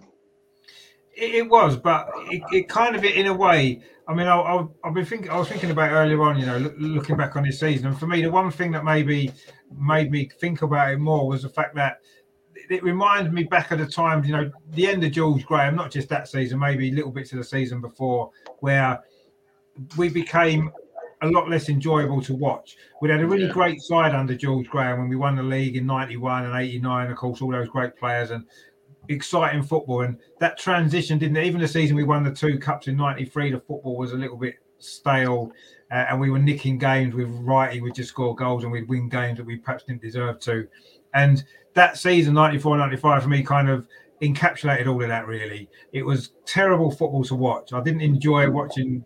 There's only, I mean, you mentioned the Norwich game. That's one of the more enjoyable games of the season. But most of the games were not much fun to watch. The football was dire. Um, we weren't winning many games. We were struggling along, and yeah, Europe maybe got us out of out of it a little bit. It gave us something to look forward to, didn't it? We kept playing in Europe, kept getting through, scraping through a lot of the rounds. I say the Auxerre game, we scraped through. Um, we scraped through the semi-final on penalties, and we was what a second from going out, and then we got a goal, that's free kick, and it seemed to be, I don't know, it was just a season when I didn't enjoy watching Arsenal, and it really, I don't know, and that's kind of how I kind of feel now in in a in a way in watching the football. It's not exciting football to watch, and I don't know. It kind of makes me think back to kind of that sort of time when when George was on his way out, really, and it was just so so boring, really. You know boring, boring Arsenal. We've always been called, and at that time we probably were boring, boring Arsenal, really, weren't we? And I don't think anyone could really argue with that. You know, we we managed to scrape some wins here and there, but we were basically Ian Wright, and it didn't matter who else played, did it? If Ian Wright was in the team, you felt like we had a chance of getting something, and usually it was him that, that did it for us. Did? I mean, I think he scored thirty goals that season, as he tended to do, and not many others scored too many, did they? You know, I don't think anyone else probably reached double figures, probably, and that, that was kind of where we were, unfortunately. And I don't know, it just kind of reminds me a little bit of how I feel watching Arsenal now. I just don't get that excitement that I want to feel, and I never got that excitement then. And it did come back obviously later on, and maybe it'll come back again, but I don't know. Um, but yeah, that's just a personal thing for me, really. Um, yeah, Ryan says, "Yeah, Melvin scrubbing up well." He said, "Come on, then, Melvin, show us your t-shirt. Go on, give it, give, give, uh, give, um, give it. A, oh, look at that! I. Brilliant. Uh, fantastic, uh, fantastic. I'm charging Ryan for this. I'm going to charge him for the adver- advertisement. Mate. Yeah, no, you, you, you definitely should do. Maybe I should charge him as well, since you're advertising his channel on my True, channel. yeah, true. and that's fine. Um, it's uh, it's good, uh, good stuff. And says uh, he's watching it after, yeah, obviously the uh, the the Arsene Wenger thing, which we will talk about. Um, Tom says, I thought uh, Glenn Helder was a shocking player. To be fair, the only guy uh, I've seen putting in a cross and it's a corner flag. He's not the only one who's done that. To be fair, there's a few now that take a cross and it's a corner flag. But yeah, he, he was one of the first, perhaps, wasn't he? Um, Tom says, yeah, it was on BBC Five live at three, unless you could afford Sky. Right, okay. Um, six nine three or no, oh, that's BBC. Five. Don't be advertising the BBC on here, Tom. I'm sorry, we're not going to have that at all. you can't advertise the BBC on here; it's not allowed. Because uh, yeah, anyway. But yeah, so but no, I mean it's um yeah, that season was uh was uh, eye opener maybe because a lot of us have never really experienced anything like that before. That's probably the worst season that I've had supporting Arsenal. Actually, if I'm honest. You know, Melvin probably saw worse things um, in the mid '70s. I would say. Oh, I was a yeah, bit younger. Luckily, I, I, did, I missed all of them. But yeah, that was probably the worst season that I've experienced in Arsenal. Uh, and you know, it was a long time ago, and uh, we've I suppose I've, we've all been lucky that we haven't really experienced a season as bad as that since. Actually, despite the problems in the last couple of years, it's nowhere near as as bad as that season was. I mean, that that was terrible, wasn't it? Really, it's probably as bad as it can get. Um, and I did want to highlight that really to make me feel a little bit better about what's happening now, because although I don't enjoy the football, there's no way any it's nowhere near as bad as that season. You know, everything is, is a lot better. So that's one thing to cling on to and, and try and enjoy. But yeah, I just want to feel more excitement again about watching us. Really, that's what I'm hoping for. But anyway, maybe it will come. Maybe it will. We'll see. Um, right, what we need to do then? We need to do our weekly. Um, you know, we're so good at this game, aren't we? Well, some of us are. Some of us aren't quite so good.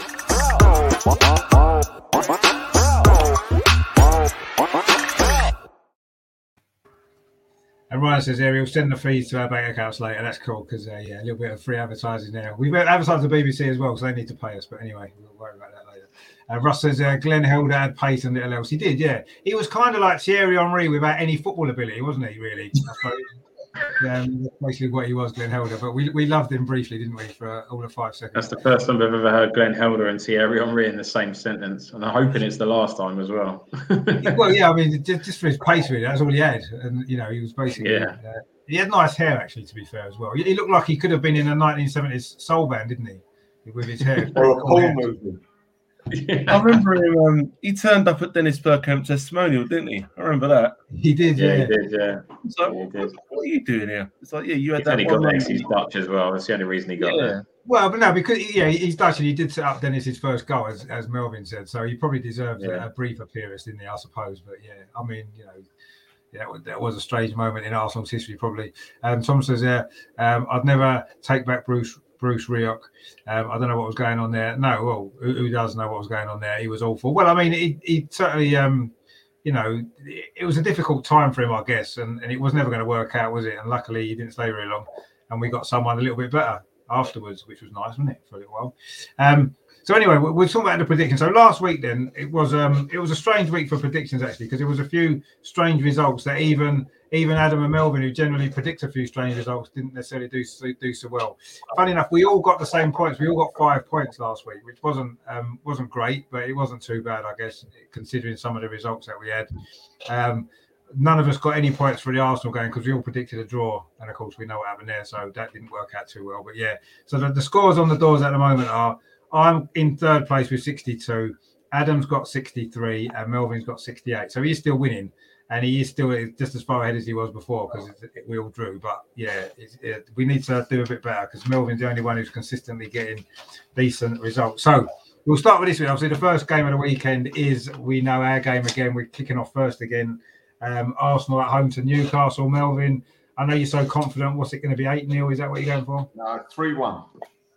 Three one. Okay, well, that's fair that, yeah. No, I, I, kind of gathered you meant us. Yeah. Adam, what are you thinking? Newcastle. I've got the same score, three one. Yeah, we always do that, don't we? Seriously, we do a lot. We do. We, we do. You know, um, well, to be fair, I mean, like I could just be following you because you're doing a lot better, but then that would be defeating the object. But no, we do tend to go on the same ones. Obviously not enough because Melvin's winning, so you obviously don't copy him quite enough. Yeah, you need to copy him a bit more maybe, and then you do better. Um, Dorsey, what are you thinking, Newcastle? I don't know why I do this because I don't do it every week, so I'm miles behind you lot. Um, yeah, you are, but go on. You do you do pretty well normally when you're on. All right, two 0 Two 0 Okay, I've gone two 0 as well actually, just because I I just feel that's. I think we need to start calculating Dorseys now because I think that you, you know he has some strong ones. He I've got them all written down. He, every, every, week he's played, he's probably he's pretty won. He's won most of the weeks he's played actually. But I don't think we ought to have Dorsey at all in it actually. I'm always getting worried now. Um, Ryan says four 0 Well, why not four 0 That'd be nice. It will get our goal difference back to zero anyway, so that'd be good. Um, and Russ has gone three 0 which means we still have a minus goal difference. So there you go. Um, right. So the second game is going to be Crystal Palace at home to Aston Villa, which actually could be quite an interesting game. Palace doing well. Villa with obviously Stevie G won his first game. Melvin, what are you thinking? Palace against Villa. Palace to win two one. Palace to win two one. Okay, they're on a good run actually. Palace haven't lost for ages, so that wouldn't be a surprise. Adam, what are you thinking? Is is Gerrard going to get another win? No, going to be a draw, two two. Oh, two two, lovely, good stuff. Dorsey, what are you thinking? Yeah, I'm thinking a draw as well, but I'm going one all.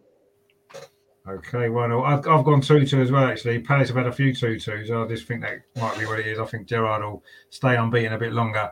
Now, this is a game I'm quite interested to get your views on. Actually, Liverpool at home to Southampton. Obviously, what Liverpool did to us last week. I mean, Southampton got a draw at Man City. They can be quite difficult to break down. Um, what are we thinking, Melvin? Liverpool against Southampton. I'm going four 0 again.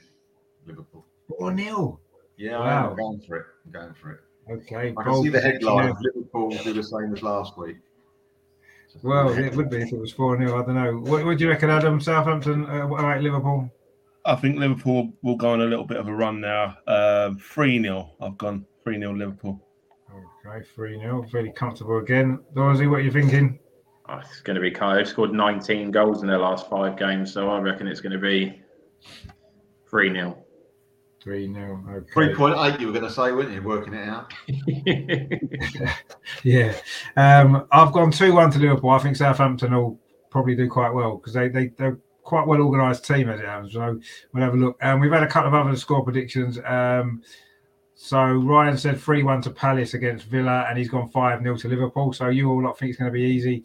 Tom's going 4 0. I don't know if he means 4 0 to us or 4 0 to Liverpool against Southampton. No, he's a good judge, that Tom. I like him. Yeah, well, he's, he's gone going 4 0, which is good. So we'll see. The next game's another one that could be quite interesting Norwich against Wolves. Norwich won two in a row, actually, which is unusual for them. And I'm sure Adam will predict them to win again. But Wolves are doing pretty well. They're big West Ham. What are you thinking, Melvin? Norwich down to Wolves? I'm going for the 2 2 here. Oh, a 2 2. Okay. Adam, what are you thinking? I know he's going to win again. You predicted him to win two weeks in a row. Can you can you get it right three times in a row? I just want to point out I'm not a closet Norwich fan. Get that out. Despite yellow tonight as well. Draw this week, 1 0. A 1 0 draw for Norwich against Wolves. Okay. What are you thinking, Dorsey? I'm going to go for a 1 0 Norwich win. Oh, oh, Dorsey's gone for the Norwich win this week. Someone always predicts a Norwich win.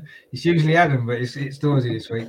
Um, uh, Ryan's gone 3 1 to Wolves. He thinks Wolves will get let the way. And I've actually gone 1 1 as well. I just think Norwich are doing pretty well at the minute, and Wolves are the draw specialist. So um, I won't be surprised with that one. Another, again, I think there's a lot of interesting games this week. Brighton at home to Leeds. Leeds have kind of picked up a little bit. I know they lost last week, but um, and Brighton are doing really well, as we know. So, what are you thinking, Melvin? Brighton at home to Leeds?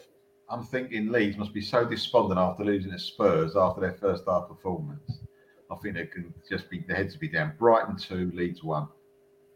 Brighton two, Leeds one. Okay, Adam, what are you thinking that one? Um, I think a home win, but I've only gone one 0 very tight. I don't think either team scored that many. Okay, Ryan in the chat's gone 1 1. Dorsey, what are you thinking? Brighton leads? I'm on the same page as Ryan, 1 all. Okay, 1 all. I've actually gone 2 1 to Brighton. I just think they'll just shade that, but I think Leeds will put up a good fight. Um, another game, two teams that aren't getting many results recently. Brentford at home to Everton. They're both capable of playing well and winning games, but they haven't managed to do much lately. What are you thinking, Melvin? Brentford versus Everton? I'm going for a 2 0 win for Brentford. Oh, a 2 0 for Brentford. Okay, I haven't won for a while. That will give them a good boost. Adam, what are you thinking, Brentford Everton? I've got exactly the same as Melvin 2 0 Brentford. Okay, wow. Dorsey, what are you thinking? 2 0 Brentford. Nil nil. Nil nil. Nil nil, really? Brentford nil nil. They're the team that yeah. scored the most goals. Nil nil. Okay, well, that'd be their first nil nil, I think, if it if it was nil nil. Um, having said that, I just said Brentford scored the most goals. I, have actually gone 2 0 to Everton because I think Everton are due a win and Brentford aren't picking up results lately. I think their bubbles burst a little bit.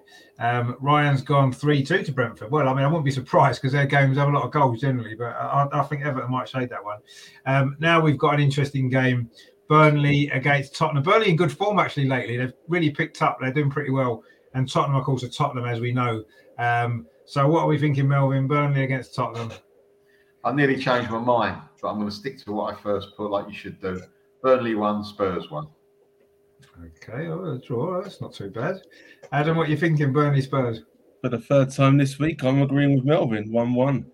Okay, one-one. Fair enough. Dorsey. Is he, is he behind me? Yeah. Is Adam sitting behind me? I think he must be. He's, he's copying your papers, Melvin. That's what he's doing. I'm in the other room. Yeah. I don't want to, but I, I don't want to say this, but I think Spurs might nick it 1 0. Oh, go and ruin it. Dorsey, Dorsey, Dorsey, what are you doing? Tom's gone Burnley 5 0, which we like. Uh, and Ryan's gone 100 0 to Burnley. So there you go. Um, I've actually gone 2 1 Well, this was supposed to be sensible. Sensible Well, channel. Exactly, yeah. I mean, the, the 5 0 to Burnley is fairly sensible. I don't know about 100 I, I've gone 2 1 to Burnley just because I, I want them to win. So I, I don't often want Burnley to win, but I do today. Um, and actually, uh, Ryan's changed his mind. He said 2 1 to Burnley as well. So there you go. Um, that's a his serious prediction for that one. Um, and Tom says, Aero Dorsey, I thought we were friends. Predicting Tottenham to win. I hope I'm wrong. I hope I'm wrong. In fact, I I don't think, I'm, I'm trying to remember. I'll have to check all the other scores. I don't think anybody's ever predicted a Tottenham win before, ever, all season. So Dorsey's credited a, a first there for the channel this season. So Not in my Oh, we're religion. about 30 points behind you lot, so Well, you hopefully you'll be 32 behind after that game. That you get it wrong. yeah. I'll take is- it. If, if it means they lose, I'll take it. exactly. Um, right, okay, we've got um, Leicester against Watford, of course, Ran- the Ranieri derby, I suppose you could call it. Um, Leicester home to Watford. Melvin, what are you thinking? I'm going to go. I'm going to go against the grain. I'm going Leicester one, Watford two. Is my. Ooh. Yeah, pull that one out. Yeah. Well, no, Watford are getting, they're playing pretty well lately, to be fair. They've picked up under Ranieri. That wouldn't necessarily be a surprise. Leicester can't win at the minute. So, Adam, what are you thinking, Leicester Watford? Yeah, you're right. I was actually initially thinking that Watford might get a result, but now I think Leicester can't continue in losing at home. You know, they've got to turn that around. So um, two one Leicester. I've gone. 2 1 Leicester. Okay. Um, Ryan in the chat's gone 2 1 to Watford, like Melvin. So, there you go. Maybe Watford have got a lot of support at the minute. What are you thinking, Dorsey? Yeah, 2 0 Leicester. 2 0 Leicester, yeah. I've gone 2 0 Leicester as well. I just think that Leicester will eventually win at home again. And if you can't beat Watford at home, then you probably don't deserve to be challenging anywhere near the top of the league there. Um, right, there's two more games. Uh, These two are big games, actually, probably the two biggest games of the weekend. The first one, Man City at home to West Ham. This could be a good game, I think. Two, you know, two teams that are obviously going well this season, West Ham in particular. What are you thinking, Melvin? What Man City at home to West Ham could be a good game, couldn't it? Two 0 to Man City. 2 0 to Man City. Wow. That was before you even knew they were playing. That was good. this is how we win 2 0 anyway. Adam, what are you thinking, Man City, West Ham? Can West Ham get a result there? Have a guess. 2 0. Two 0 You haven't got 2 Yeah, seriously. Oh, this is this is 2-0. this is Cop- some Copling's going on here. We might have to get the adjudicator in to see what's happening. Uh, he's, he's looking through your window, Melvin. That's what it is. Get Um, away! Get away! Get your curtains. Um, Dorsey, what are you thinking, Man City, West Ham? Funny enough, I've actually gone 2 0 as well. Oh, what we got here? Tom's gone. Tom's gone three two. I, I would say probably three two to to Man City probably, and Ryan's gone two two. I've actually gone one one. I think West Ham can get a get a draw actually there. Um, I think they'll they'll go for it because that's what they've done all season. So I'll go for one one there. And the final game could be an interesting one. Obviously Chelsea at home to Man United. Man United their first Premier League game since they sacked Ollie. I know they, they won last night in the Champions League, and Chelsea at the minute are just well they're, they're just playing well, aren't they? What are you thinking, Melvin? Two 0 to Chelsea. 2 0 to Chelsea. Okay. Don't tell me Adam's gone 2 0 to Chelsea as well. wow. Just You're not so like, pick up- you know, if anyone needs to have a look. You're not going to gain any points on Melvin if you keep predicting the same I know, scores. like I all the said. That's amazing. That's I'm not going to change. I'm not going to change what I've already got down. I can't do it. But you know, no, no, you know, you stick with what, good, what you good thought. luck, You're just, you're, not gonna, you're just not going to pick I many points up on him, mate. That's all, because you end up getting the same amount again. Dorsey, what are you thinking? Chelsea, Man United. Can Man United put the Ollie nightmare behind them and get a win? no. 3 0. 3 0. straight. well, no, I mean they're playing well enough. Chelsea. They just t- tend to in the Premier League. They tend to get the job done, don't they? They don't go and uh, overexert themselves generally. They get the job done and get the points. Um, I've gone two 0 Chelsea as well, actually, um, for the same reason. Um, Ryan's gone five 0 to Chelsea. Wow, that would be um, that would be interesting to see, wouldn't it? Um, and Tom says Chelsea will smash them 4 1, he says. So, uh, a few people predicting big Chelsea wins. Uh, again, getting them, I know they haven't got a new manager, but getting rid of a manager sometimes makes a difference to a team. They did win the other night. Um, but yeah, I think Chelsea will be too strong for, for, for Man United, as they're too strong for most teams at the minute. So, yeah. Uh, but we'll see what happens there. So, there was, I say, some good games this weekend, actually. Quite looking forward to it. Yeah. Yeah, there's some there's some good games there. Difficult to predict. We'll see um, what happens there. Uh, and who knows? As long as Arsenal win, obviously we're first on again. We've been first quite a lot this season, haven't we? We've either we played Friday nights, we played lunchtime Saturdays a few times. We seem to get the first game, which hasn't always gone out gone in our favour generally. But um, we did win the last one, didn't we? Was it Leicester? Wasn't it? We won two 0 Leicester, didn't we? That was the early game. So let's hope we can um, follow that up with uh, another victory, which would be nice. As you said, it could if West Ham don't pick up a result, we could be level on points with West Ham in the top four, which we would have thought that a few weeks ago. So um, onwards and upwards, I guess, for for Arsenal at the minute. Let's hope so anyway. And of course, Newcastle still without a win. I wonder who that win's going to come against then, Adam. You, you think they're going to win eventually? No, I mean, it'd be not. I mean, it'd be weird if they didn't. I mean, I don't think it's ever happened where a team in the no. top flight has never won a game. But you know, you'd think that they'd get it this side of Christmas, wouldn't you? But you know. Well, I mean, it'd be interesting. Obviously, January they can spend some money. Um, yeah. So we'll see if they haven't won a game by by the turn of the year. I'm pretty sure they'll win some more in the second half of the season when they buy about ten players. Um, mm-hmm. Ryan said there Chelsea battered Juve four 0 Yeah, they did. And Juve are better than Man United at the moment. Well, I suppose that's a reason to go for five 0 I guess. Um, and is, is Eddie Howe going to be in isolation still on Saturday? I'm not sure actually. Um, I don't think it's been announced whether he can travel or not, so we, will see. If he if he's on the touchline, I don't think that will make a difference to to some degree. Um, I'm not sure um, what what difference it will make. Uh, Tom says there, uh, 28th of December and 1st of January, we are 12:30 kickoff. Yeah, we are. Yeah, another two. Uh, there's a Man City game, isn't it, on New Year's Day at 12:30? That's going to be fun, isn't it? Early kickoff on New Year's Day at home to Man City. What a, what a great way to see the new year that's going to be.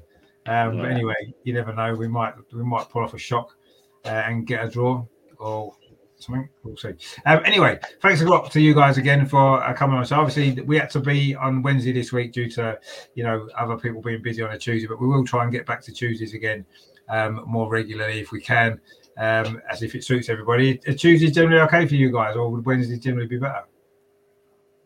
Generally, they're generally they're good for me. Yeah, this week no, because I had randomly my firm's Christmas party last night on a Tuesday in November. Obviously, um, why not have a Christmas party on a Tuesday in November? Yeah, it makes exactly. sense. But yeah, generally Tuesday's always pretty good. So.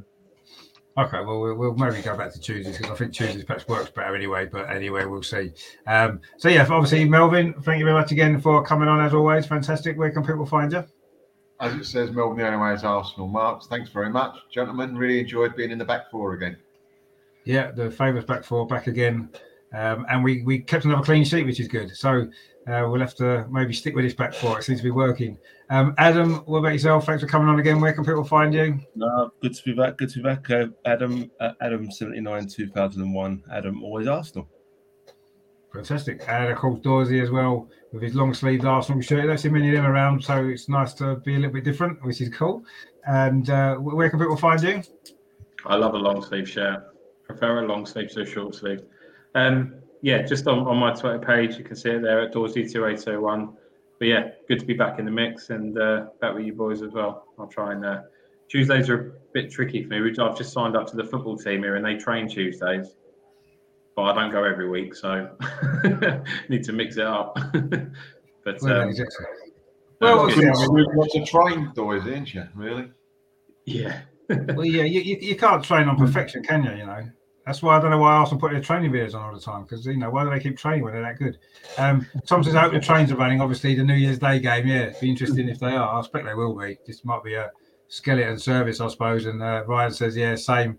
I need the Piccadilly line to be running on New Year's Day uh, for the City match. Yeah, I mean, I'm sure they'll put trains on for the game being on, I would imagine, but you might get like one train an hour or something. But yeah, we'll see what happens with that. But yeah, not, not the greatest time to kick off on New Year's Day, is it? But anyway, I'm sure it'll cure your hangover when we beat Man City, though, won't it? So that'll be good. Um, I'm sure we will. Um, so yeah, thanks to you guys for for that. It's fantastic again, as always. Uh, great to have you guys on and, and talk about the Arsenal. And you know, it's uh, not not not the greatest result last weekend, but you know, we've had a we've had a good run, and I'm sure we will. You know, we'll go on another run now. Hopefully, starting on Saturday because losing to Newcastle wouldn't be a lot of fun for me at work on Monday. So yeah.